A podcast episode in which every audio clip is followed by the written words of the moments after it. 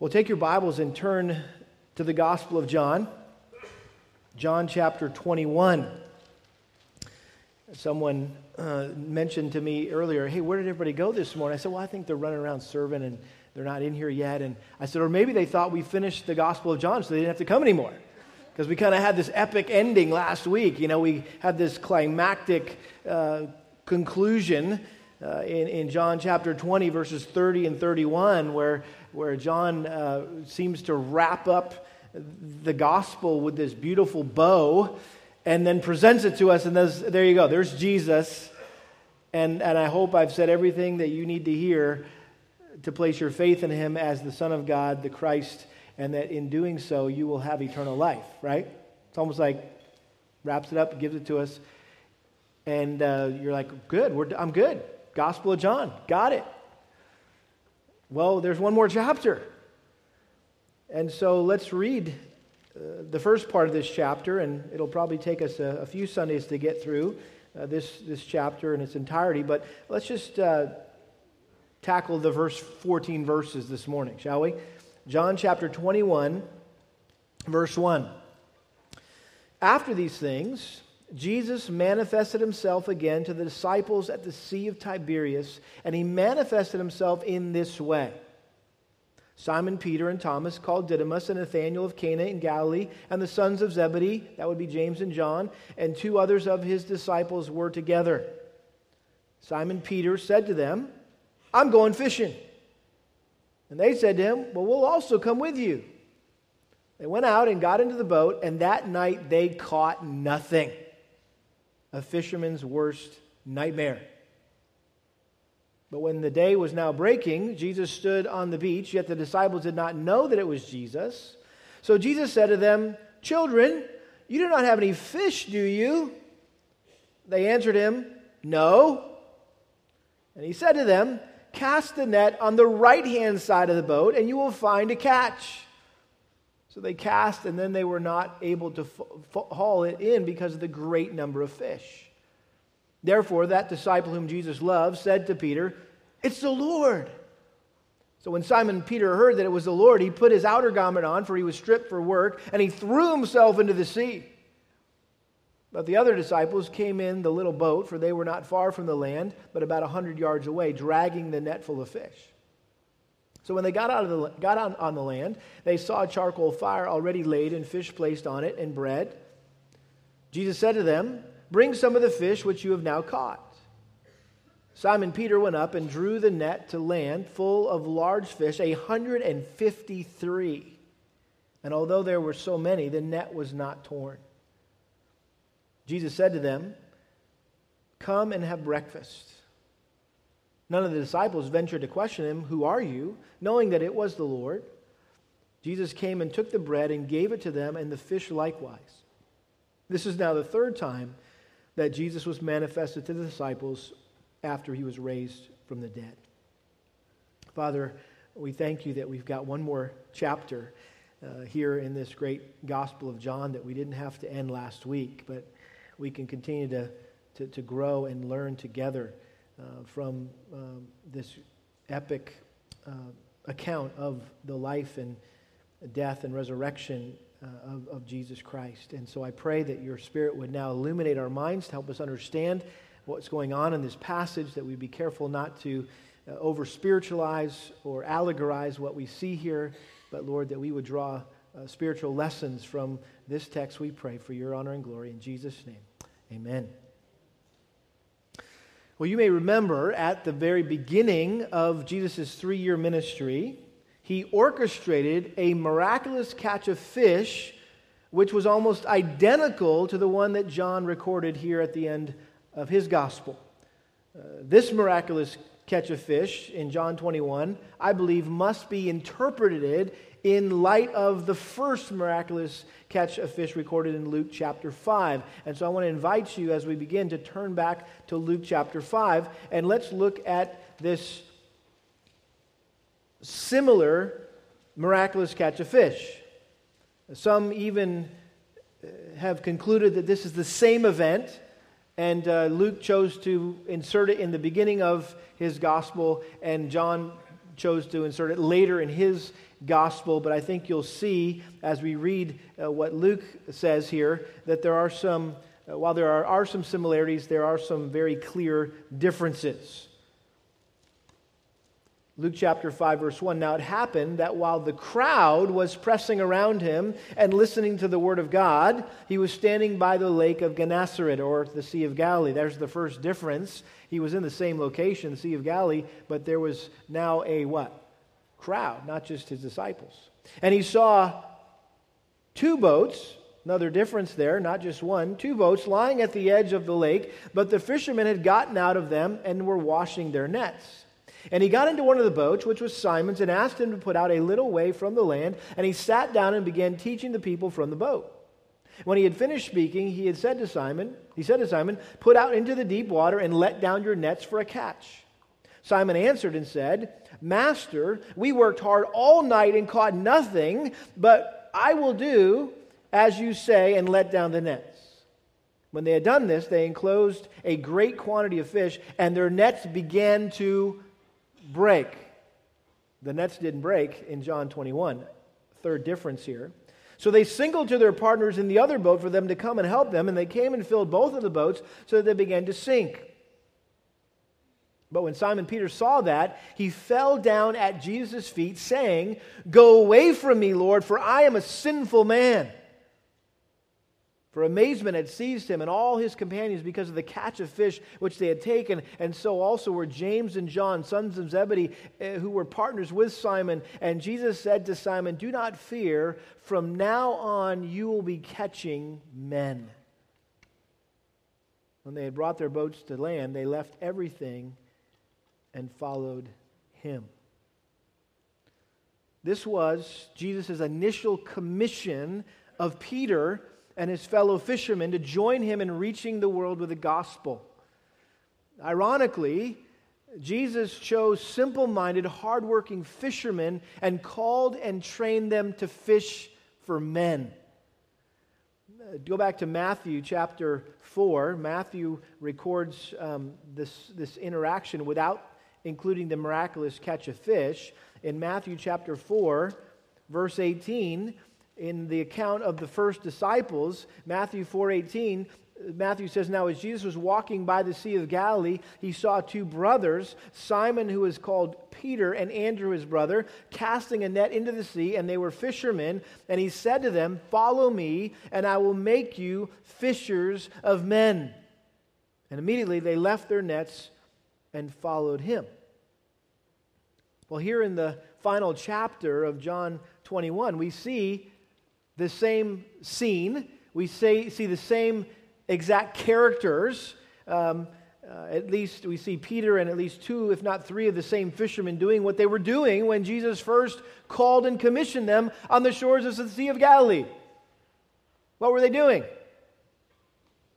Catching nothing. And yet everything was different now in John twenty-one. Jesus had now died and rose again and had instructed them to meet him back in Galilee. Uh, we know that not from John, but from uh, the other synoptic gospels. Matthew chapter twenty-eight, probably the most familiar passage. In Matthew twenty-eight, verse seven, the angel who was there at the tomb said to the women who came early that morning, "Go quickly and tell his disciples that he is risen from the dead, and behold, he's going ahead of you into Galilee. There you will see him. Behold, I have told you."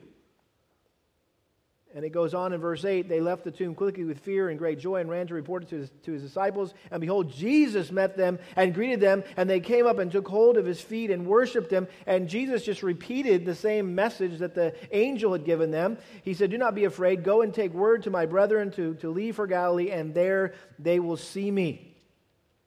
And then if you jump down to verse sixteen, Matthew twenty-eight, we have the Great Commission. Well, why did he want them to go to Galilee? What was going to happen in Galilee?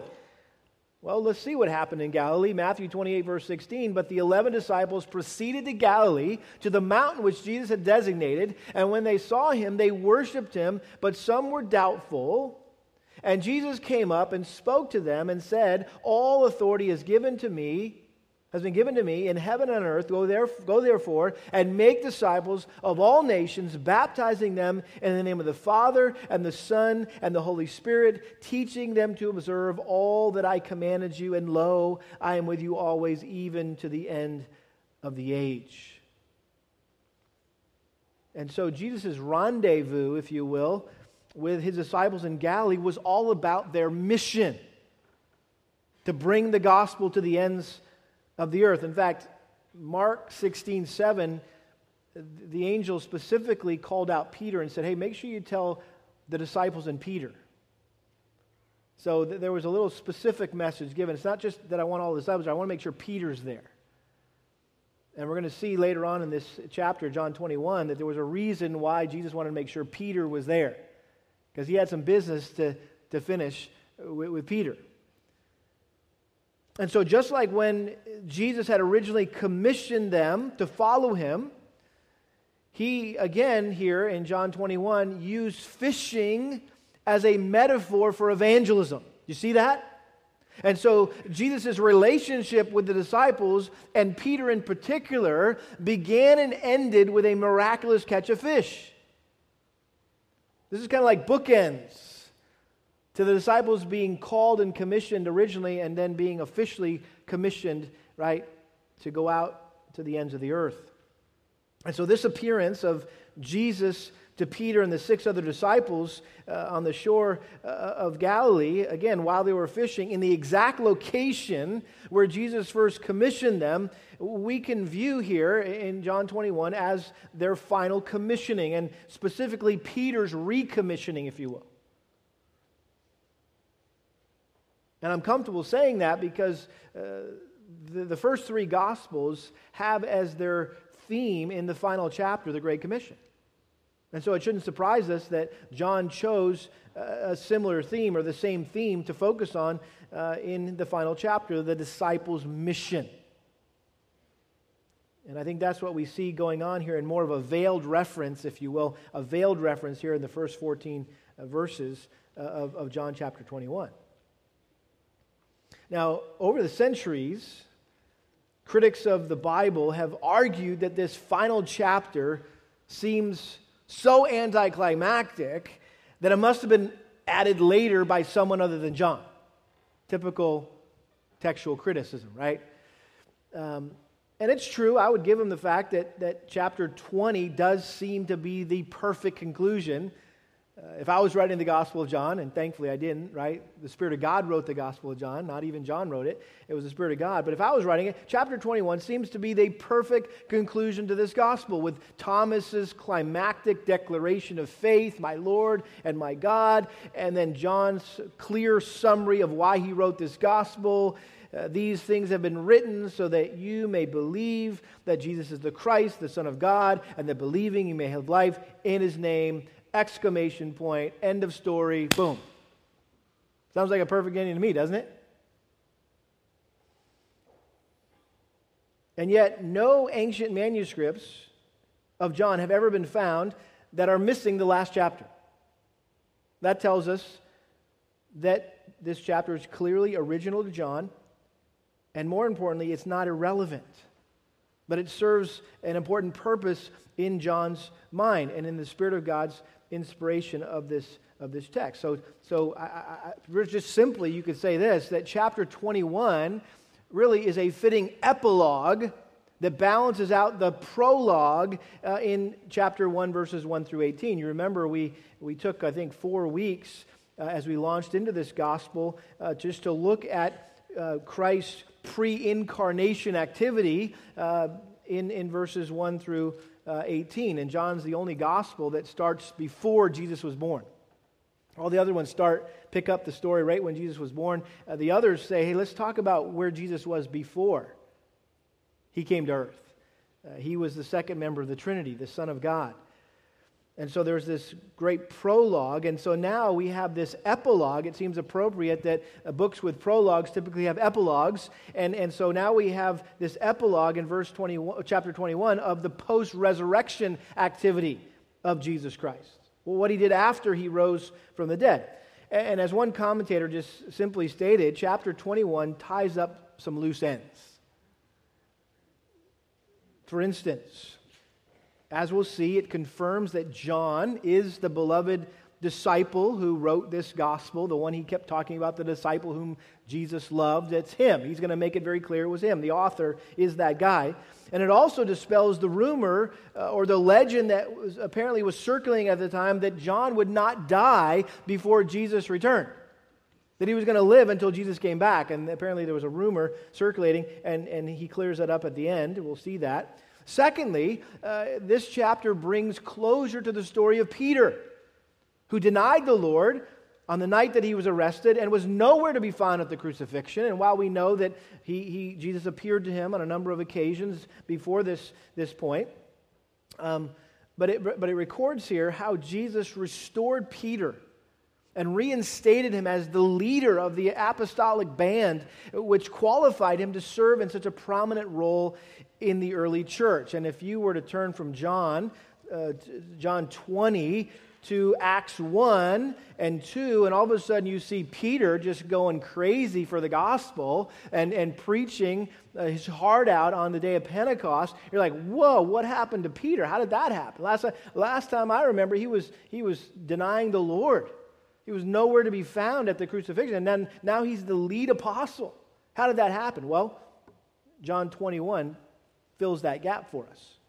Interesting, the placement between John twenty-one, right? The book of John and Acts one. Very helpful.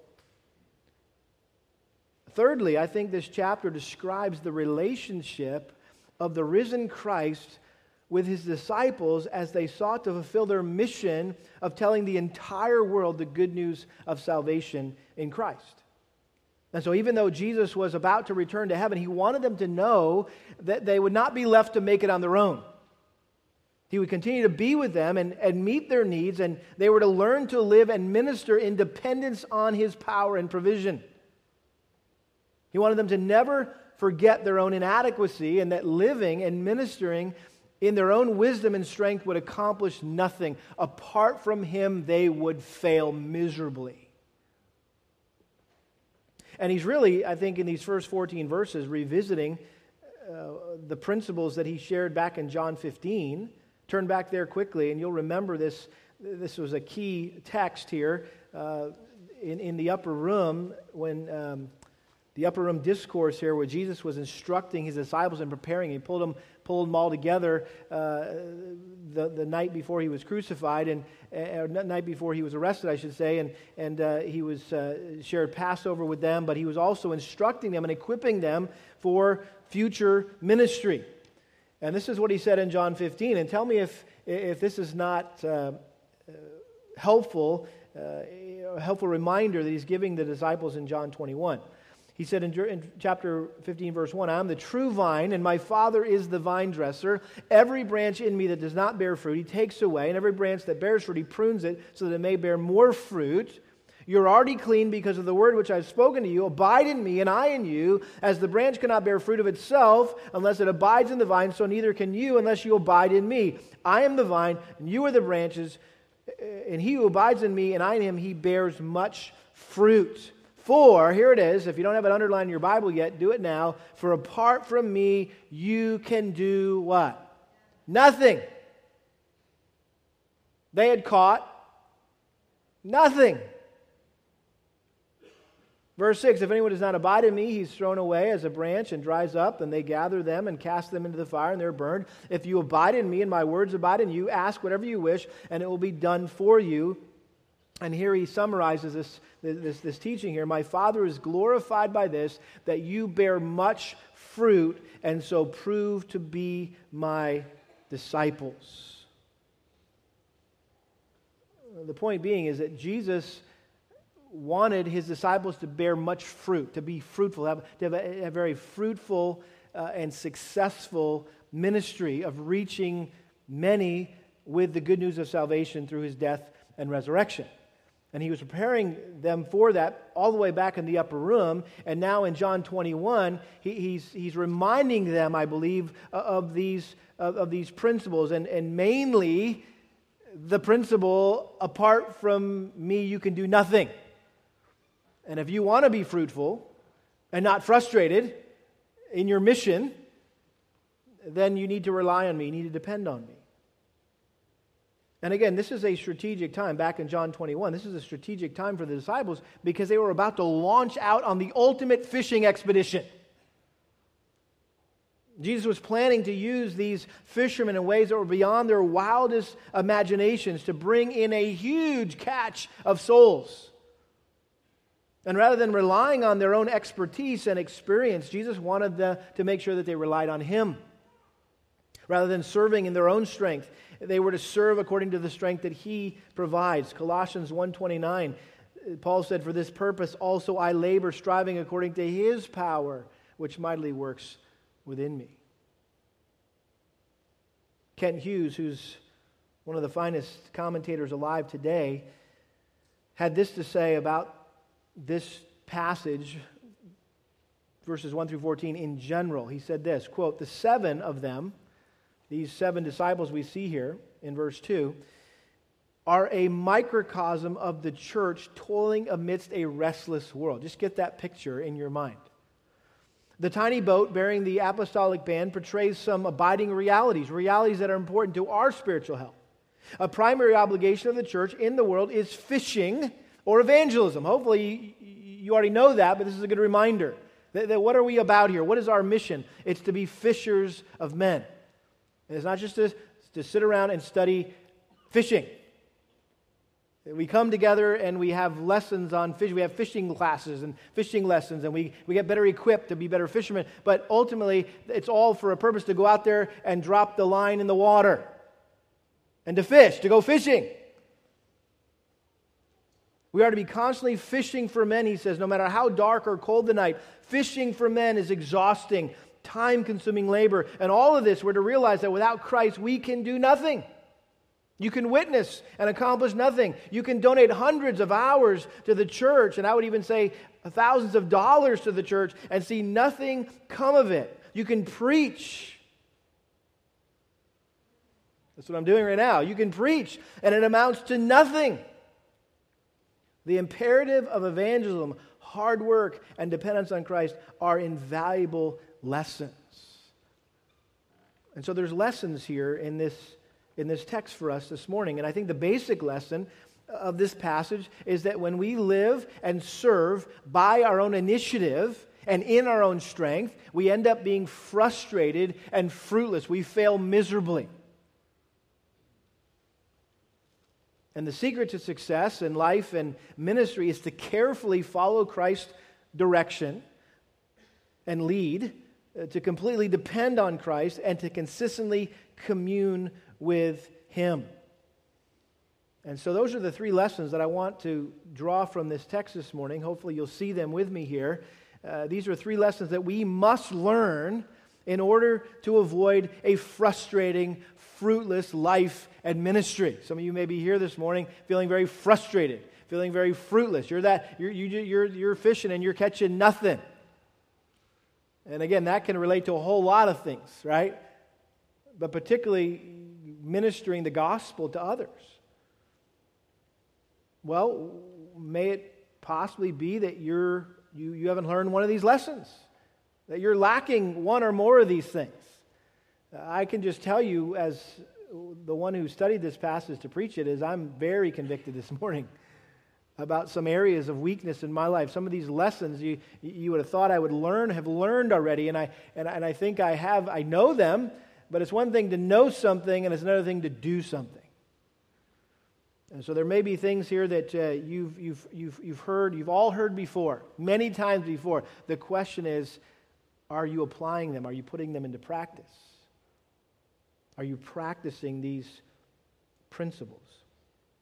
Well, what are these three lessons? Number one, we need to carefully follow Christ's lead. We need to carefully follow Christ's lead. Look at verse one. After these things, Jesus manifested Himself again to the disciples at the Sea of Tiberias, and He manifested Himself in this way. After these things, John says, after what things? Well, after Jesus had appeared to Mary Magdalene in the garden, uh, tomb area, uh, after the disciples uh, saw Jesus minus Thomas, and then the disciples saw Jesus with Thomas, and Thomas declared, "My Lord and my God," and that's what we saw last week. And so he says, after these things, after we had, had already seen Jesus a few times, he manifested himself again, yet again, to the disciples at the Sea of Tiberias, and he manifested himself in this particular way. Sea of Tiberias, uh, John is the only New Testament writer who referred to the Sea of Galilee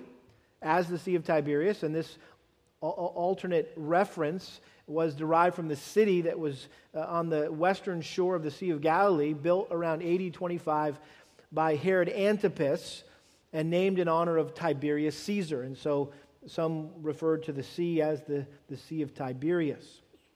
Notice verse two, it's the Sea of Galilee though. Simon, Peter, and Thomas called Didymus, and Nathanael of Cana in Galilee, and the sons of Zebedee, and two others of his disciples were together. So seven of the eleven disciples had traveled back to their homes in Galilee in obedience to Jesus' instruction. Again, this is where, uh, exactly where these men had been originally called and commissioned by Jesus to become fishers of men. And this was, ironically, also to serve as the location where Jesus gave them the Great Commission. Seems appropriate. We we know that, you say, well, wait a minute, they went to a mountain. Isn't that where he ascended? Well, we know that Jesus ascended from what location? The Mount of Olives. So they had to travel back to Jerusalem after this event uh, for Jesus' resurrection on the Mount of Olives. That's where the Lord's going to return, where he, where he came. You can see that in Acts chapter one. But notice John mentions Peter's name, Simon Peter, first in this list, because as we're about to see, he was the natural leader of this group of disciples. Um, the other, the others that John mentioned here were Thomas, the one we just uh, saw. It's good to see Thomas sticking close now, right? He had gotten away there, kind of a little moody man, was probably out, uh, you know, licking his wounds about, hey, where's Jesus? And I lost my Savior, and I knew it was going to happen. It was the Eeyore, and he, he, lost, he he was out of fellowship. And they went, grabbed him, pulled him back in. He saw Jesus, and he was he was he was with him again. He was back in the fold. Good good reminder here. Uh, st- Thomas is sticking close. You got Nathanael, who was from Galilee, and James and John, doesn't mention it here, but that's who the sons of Zebedee were, James and John, the sons of thunder, as they were referred to. You kind of think of guys with like leather coats with like motorcycle, you know, jackets, the sons of thunder, these James and John. They were probably interesting characters, uh, to say the least. Um, most likely the two unnamed disciples, the two others of the disciples were together. These unnamed disciples were Peter's brother Andrew, and Philip, who had close ties to Peter and Andrew. In fact, these were the same men who were introduced back in John chapter one, verse forty. Uh, one of the two who heard John speak and followed him was Andrew, Simon Peter's brother. And he first, uh, and he found first his own brother Simon Peter and said, "We found the Messiah." So really, who who led Peter to Christ? It was his, it was his brother Andrew. Um, and then later on in, in verse forty-four, now Philip was from Bethsaida of the city of Andrew and Peter. Philip found Nathanael and said to him, "We have found him of whom Moses in the law and also the prophets wrote, Jesus of Nazareth, son of Joseph." Nathanael said to him, "Can anything good come out of Nazareth?" Philip said to him, "Come and see." Jesus saw Nathanael coming to him and said of him, "Behold, an Israelite indeed, whom there is no deceit." Nathanael said to him, "How do you know me?" And Jesus answered and said to him, "Before Philip called you, when you were under the fig tree, I saw you." And so he was showing omniscience here. And so Nathanael answered him, "Rabbi, you are the Son of God. You are the King of Israel." And so here's the, the Galilean seven. All right, these are the guys that all came to know Christ in their home region of, of Galilee, and they're all back together again. Verse three, Simon Peter said to them, "I'm going fishing." They said to him, "We will also come with you." And they went out and got into the boat, and that night they caught nothing. Now put yourself in these seven guys' sandals for a second. second. Okay, these guys had just returned from a roller coaster ride of emotions in Jerusalem, where they had witnessed the, the triumphal entry, and their emotions just swelled as they were anticipating the, the coming of the kingdom of the Messiah. Jesus was going to overthrow Rome and set up his throne in Jerusalem, and the, the kingdom would come, and, and then next thing you know, he's arrested. and tried, and he's he's he's crucified, and and their their all their emotions just go, and they, they go down in this time of depression, and all of a sudden somebody says he's alive, and he, he comes, and then they see him, they they, they he appears to them, and all their emotions are just up like this, and so they're just like, you know, like, can you imagine how how physically and and and mentally uh, exhausted they must have been? I mean, they were just they were just a wreck right now. Their emotions were probably frazzled. Not to mention they were confused about their responsibilities and unsure about their future. All he said was, hey, go to Galilee and I'll, I'll, you'll see me there again. I'm like, okay, cool, but then what? I don't know, I'm not a fisherman, but that sounds to me like a good time to go fishing. Right? I mean, hey, I, I need some R and R here. I need to get my mind off all this stuff. And, and so for whatever reason, Peter decided he was going fishing, and the others naturally fell in line and agreed to go along with him. Again, showing his natural leadership uh, ability there. Now, you may realize this, but never has a fishing trip been more scrutinized and judged than this one. I mean, you can read commentator after commentary after commentator saying that Peter's decision to go fishing was an act of direct disobedience, or it was an indication that he was so discouraged about denying the Lord three times that he decided to return to his former occupation. Oh, just forget it all. I'm going to go, I'm going to go back and be a fisherman. That may be true. I don't see reason to believe that from the text. Is it too simplistic just to say that these guys were back in their old stomping grounds doing what they they always did, right? When the when the boys come back together, right? They come back from college or get back together for you. What, what do you do? You go fishing. You go do something that you enjoy. And they they didn't know quite what to do while they're waiting for Jesus to show up and provide them with further instructions. And rather than just sitting around idle, they they did what was most familiar to them. They they went fishing. And if it wasn't just to kill time, it may have been to relieve stress, or maybe maybe they had to make a living, and they said, hey, our families still need to eat here, and we need to provide for our families. And so while there seems to be no indication here in the text that they were sinning by taking a fishing expedition, we can all see in the text that it was clearly not blessed by the Lord until he got there. It says they went out and got into the boat, and that night they caught nothing. I mean, that is not the kind of fishing trip you want to go on. The reason why you go on a fishing trip is to catch stuff. Big stuff. Lots of stuff. And to come back and say, hey, how'd the fishing trip go? Uh, not very good. We didn't you catch, catch anything? Oh, we didn't catch a thing. Are you, you can catch anything? And by the way, these disciples were professional fishermen. Fishermen. It's what they did for a living. They knew a little bit about fishing. And yet it's interesting, in the Gospels, they never caught any fish without Jesus' assistance.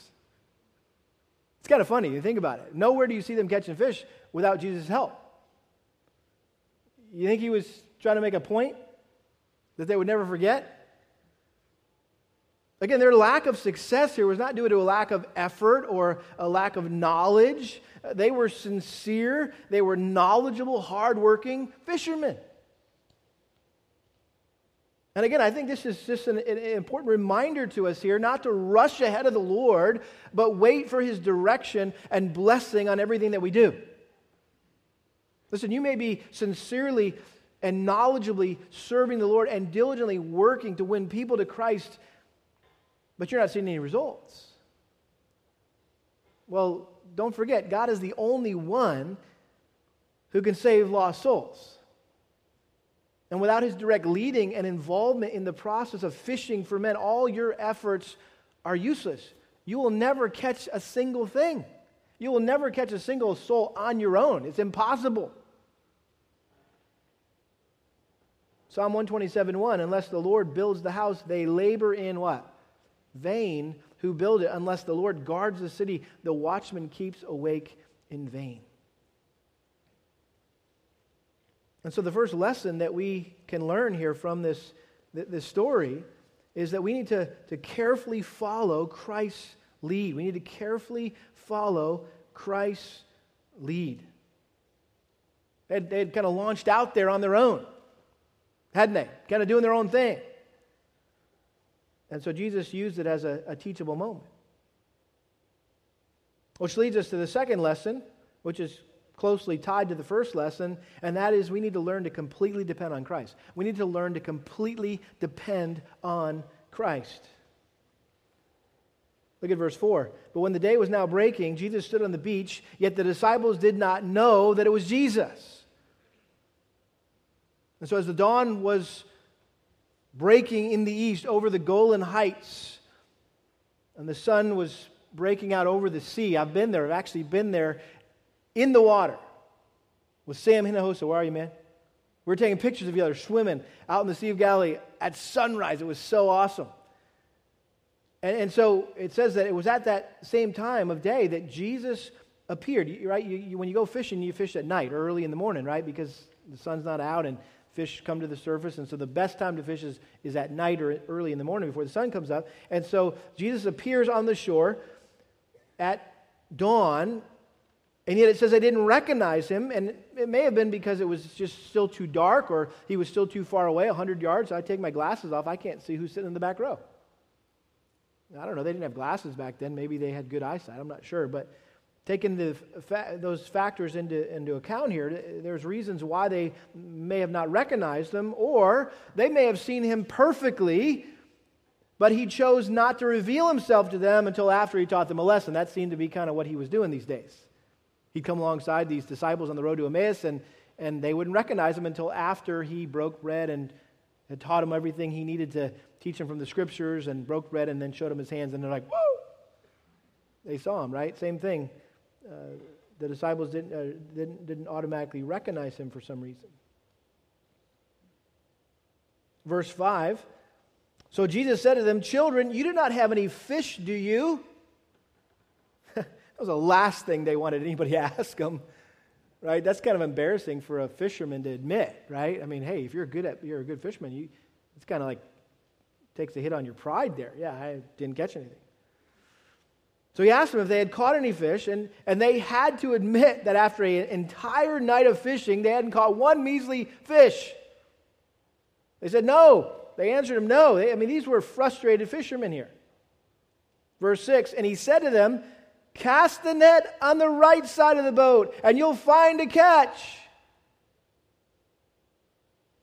Again, at this point, as far as the disciples knew, this was just some stranger wandering along the shore, who had the audacity to advise these expert fishermen how to fish. You serious? You don't think we know what we're doing out here? You serious? You think the fish know the difference between the left side of the boat and the right side of the boat?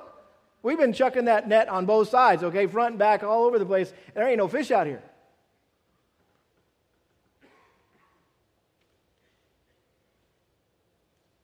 And yet there must have been some authority in how he said it. It says, so they cast, and then they were not able to haul it in because of the great number of fish. Question is a fair question. Do, do fish know the difference between the left side of the boat and the right side of the boat?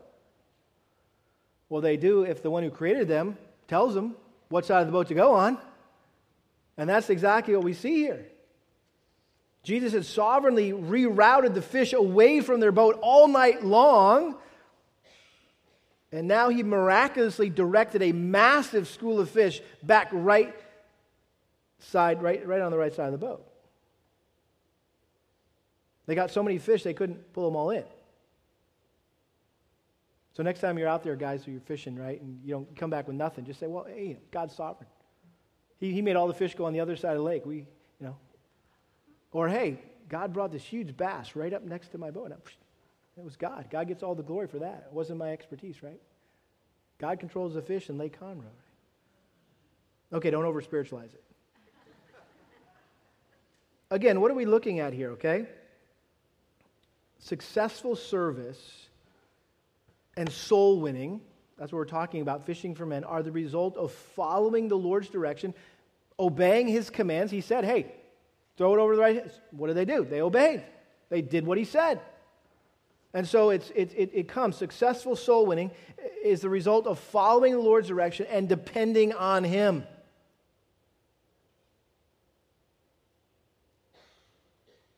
Verse seven, therefore the disciple whom Jesus loved, who's that again? That's John, said to Peter, it's the Lord. I mean, this this this this is was a deja vu. Uh, whoa, whoa, we we've seen this before somewhere, uh, right? This was the this was a this this miraculous catch of fish was a dead giveaway who this guy on the shore was, because he had done this before. They'd experienced this already, and so he instantly realized this was no stranger. There was Jesus.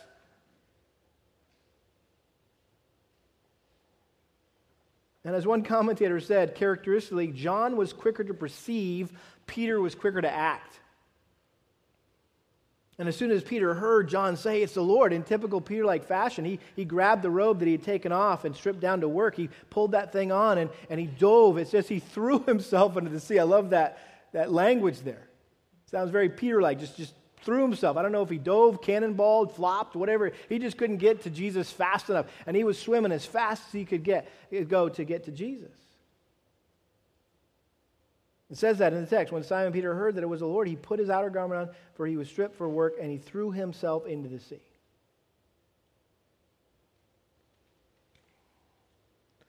This is a a huge contrast, by the way, to how Peter responded the first time this happened. Remember back in Luke chapter five, when this happened the first time? Did Peter want to run or swim towards Jesus? He was in the boat with him. He didn't have to do that, but what did he do? He wanted to, Jesus, he wanted to get away from Jesus. He wanted Jesus to get away from him. He couldn't get away from Jesus fast enough. Why? Because he, he recognized Christ. He was struck by Christ's deity, and he, he fell on his face in a pile of fish, and he begged Jesus to depart from him because he was a what? Sinful man. Had anything changed about that fact? Was, was Peter still the same sinful guy?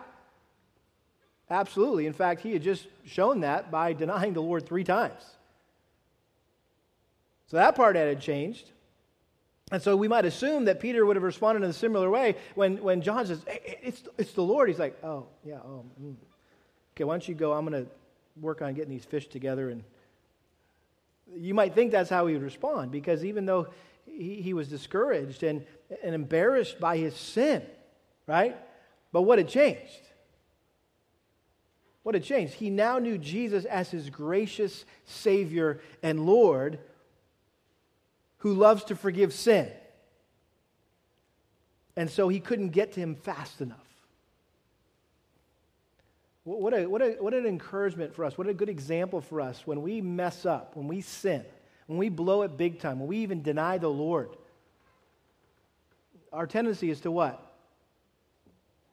Drop our head and move away from the Lord and think he's disappointed with us. And but hey, listen, if he is your Lord and Savior, you know he loves to forgive.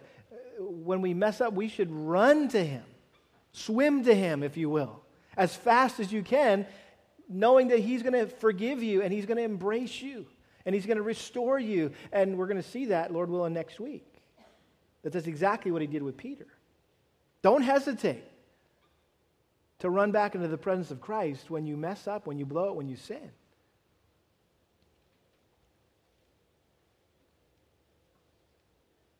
And again, this I think just this, this shows that even though he had denied the Lord three times, he, he truly loved Christ.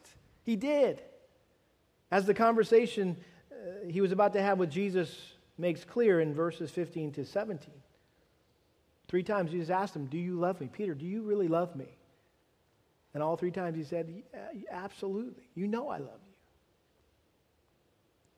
Verse eight, but the other disciples came in the little boat, for they were not far from the land, but about one hundred yards away, dragging the net full of fish. What a sight that must have been, the, the disciples slowly making their way, lugging, lugging their net full of fish. And, Again, what a great example here of the kind of results that we can achieve when we depend on the Lord to do the work of evangelism. We need to completely depend on Christ. And then lastly, the last lesson that we need to learn from this text is that we need to consistently commune with Christ. We need to consistently commune with Christ. Love verses nine through eleven here. So when they got out on the land, they saw a charcoal fire already laid and fish placed on it and bread. And he said to them, "Bring some of the fish which you have now caught." Simon Peter went up and drew the net to land full of large fish, one hundred fifty-three. That's a great fish story, isn't it, guys? How many did you catch? one hundred fifty-three. And although there were so many, the net was not torn. And so when the disciples finally arrived on shore, Jesus had breakfast already prepared. He invited them to bring some of the fish they had just caught to place on that fire. One of my all-time favorite spots uh, to visit in Israel. It's the one, one of the spots I look forward to the most when we take a, a group uh, to Israel. It's called the Church of the Primacy of Saint Peter. Sounds like a Catholic or Franciscan church, doesn't it? The Church of the Primacy of Saint Peter, and it is. It's a Franciscan chapel on the northwest shore of the Sea of Galilee that's constructed over this projection of black limestone on which Jesus allegedly cooked and served breakfast for disciples. So the Franciscans say, hey, we found the rock where he actually cooked this breakfast, and so let's build a chapel over and have people come and worship the rock. And that's what happens. People come in, they bow down, and they kiss the rock, and they touch the rock, and they take a picture with the rock. And it's very sad, and not to mention sketchy. But outside that church is awesome. It's just a surreal setting. Outside, it's just the ideal place to read this passage along with the following verse, verses about Peter's restoration. But notice he, he says, hey, bring some of the fish which you've now caught. Jesus made a similar request earlier in his ministry before feeding the five thousand. He had asked the disciples, right, to bring what they had, and he would multiply it. And again, I think his request here uh, for the disciples to bring some of the fish they had caught was his way of showing them that he wanted to include them in his kingdom work, and that he would continue to multiply and bless their efforts. And they had plenty of fish to choose from. They had one hundred fifty-three, which was probably their curiosity. Man, how? What in the world? Look at look at this. Uh, we got we got to count this up. That's just what fishermen do. They count, they measure, they record for the story, right? They got to have a story to, to tell after their fishing trip. And so that's what the one hundred fifty-three. Now, the number of fish here has given rise to, to all sorts of allegorical, symbolic interpretations. For example, the, the church father Jerome said that there were one hundred fifty-three species of fish in the sea, which represented the, uh, the disciples' mission to all the nations of the world. And we know that it's true that the church would include, does include people from every tribe, tongue, and nation, but I think it's a stretch to say that there are one hundred fifty-three tribes or languages or nations. That's not the point. I think the point was it was a huge catch of fish, period, which foreshadowed the huge catch of souls that would they that they would haul in, the disciples would haul in through Peter's preaching on the day of Pentecost and beyond. And we, more than any other generation of Christians, are able to appreciate this imagery because we know that Christianity has become a universal religion. At that point, they didn't, they couldn't see that. We see it now, though, the huge haul of fish that Jesus is in the process of, of, of bringing in. People from every tribe, tongue, and nation, millions of people around the world coming to faith in him. Verse twelve, Jesus said to them, "Come and have breakfast." None of the disciples ventured to question him, "Who are you?" knowing that it was the Lord. And Jesus came and took the bread and gave it to them, and the fish likewise. He served them breakfast. He was like, "Hey guys, the food's over there. Help yourself." It's like they all sat down, and he, he came and individually served each one of them. What a, what a beautiful picture that is.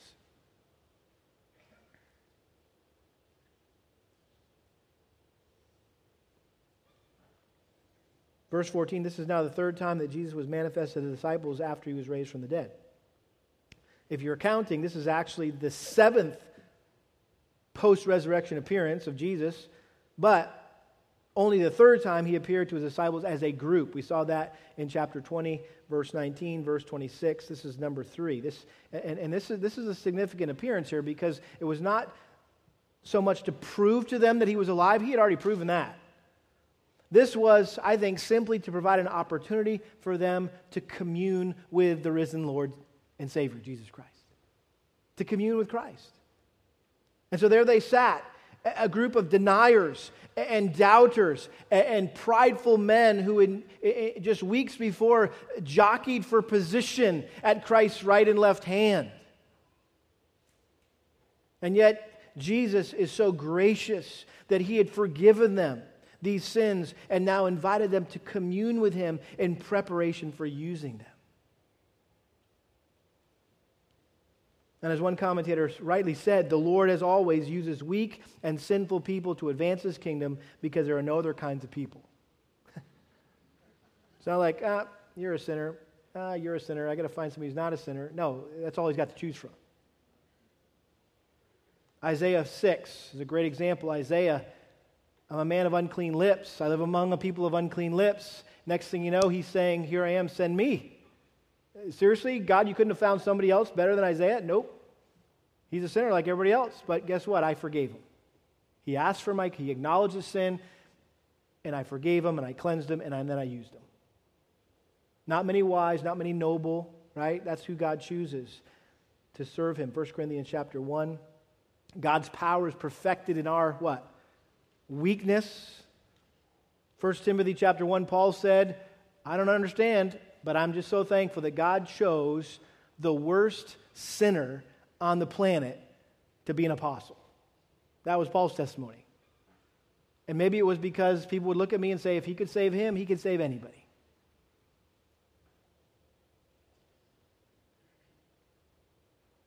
Bruce Milne, a helpful commentator, said this. He said, these are ordinary men whom Jesus invited to his table of fellowship that day. Public failures like Peter, known doubters like Thomas, loyal and faithful souls like Nathaniel, men of irascible temperament like the sons of Zebedee. These were, these were fiery dudes, James and John. They, they were the ones that said when they went into a town and, and uh, the people rejected Christ, they said, hey, Jesus, why don't you just call down fire from heaven? Torch this place. That was the personality of James and John, the one who's writing this, this gospel. And then two others who did not even rate having their names mentioned. Background, folks. To that deeply human company, Jesus opens the riches of his friendship and also, therefore, to us. Christ wants to commune with us. And it is through communion with him that we become useful to him. One of the most convicting books that I've ever read in my lifetime is a book by a guy named Horatius Bonar titled Words to Winners of Souls. If you can find a copy of this, buy it and read it. Words to Winners of Souls by Horatius Bonar. And he asks the question in this little booklet, he says, whence came the success of men like Whitfield and Edwards, George Whitfield and Jonathan Edwards? Well, why may not the same success be ours? And he answers the question. He says, they were spiritual men and walked with God. It is a living fellowship with a living Savior, which transforming us into his image fits us for being able and successful ministers of the gospel. Without this, nothing else will avail, neither orthodoxy, nor learning, nor eloquence, nor power of argument, nor zeal, nor fervor will accomplish naught without this. It is this that gives power to our words and persuasiveness to our arguments. From them that walk with him in holy, happy intercourse, a virtue seems to go forth, a blessed fragrance seems to encompass them wherever they go. Nearness to him, intimacy with him, assimilation to his character, these are the elements of a ministry of power. He says, our power in drawing men to Christ chiefly springs from the fullness of our personal joy in him and the nearness of our personal communion with him. the countenance that reflects most of Christ and shines most with his love and grace is most fitted to attract the gaze of a careless, giddy world and win restless souls from the fascinations of creature love and creature beauty. A ministry of power must be the fruit of a holy, peaceful, loving intimacy with the Lord. This is the grand secret of ministerial success. Communing with Christ. Having your quiet time. Spending time in his word. Spending time talking to him in prayer.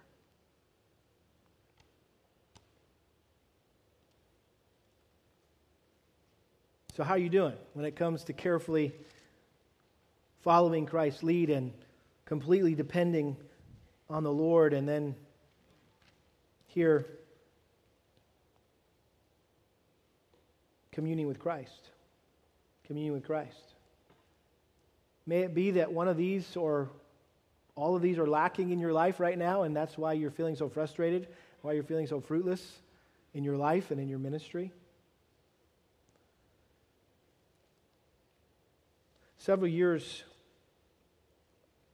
after this occasion, Peter spoke of himself as a, a true, reliable, trustworthy witness based on the fact that he had dined with Jesus after his resurrection. He had communed with Christ. And in Acts chapter ten, just listen, verse forty, this is what Peter said to Cornelius and his entire household.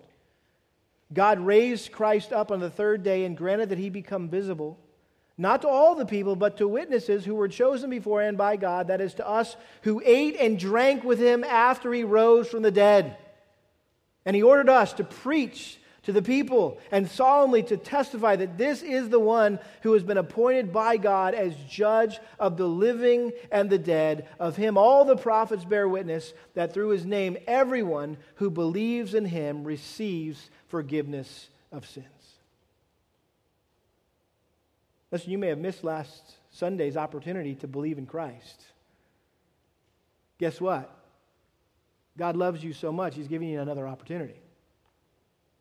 Because now Peter's preaching the same message here. That God appointed Christ as the judge of the living and the dead. In other words, the one that you will stand before someday, who will judge you for the way that you lived your life. And he says, all the prophets bear witness that through his name, everyone who believes in him receives forgiveness of sins. You don't have to fear that day, that judgment day. If you know Jesus Christ, if you receive him by faith, you can enter his presence knowing that your sins are forgiven. And you have nothing to fear. And so I ask you today, are you afraid to stand before Jesus someday?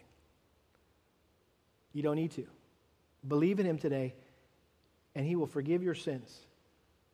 And you can know him not as your judge, but as your Savior and your Lord.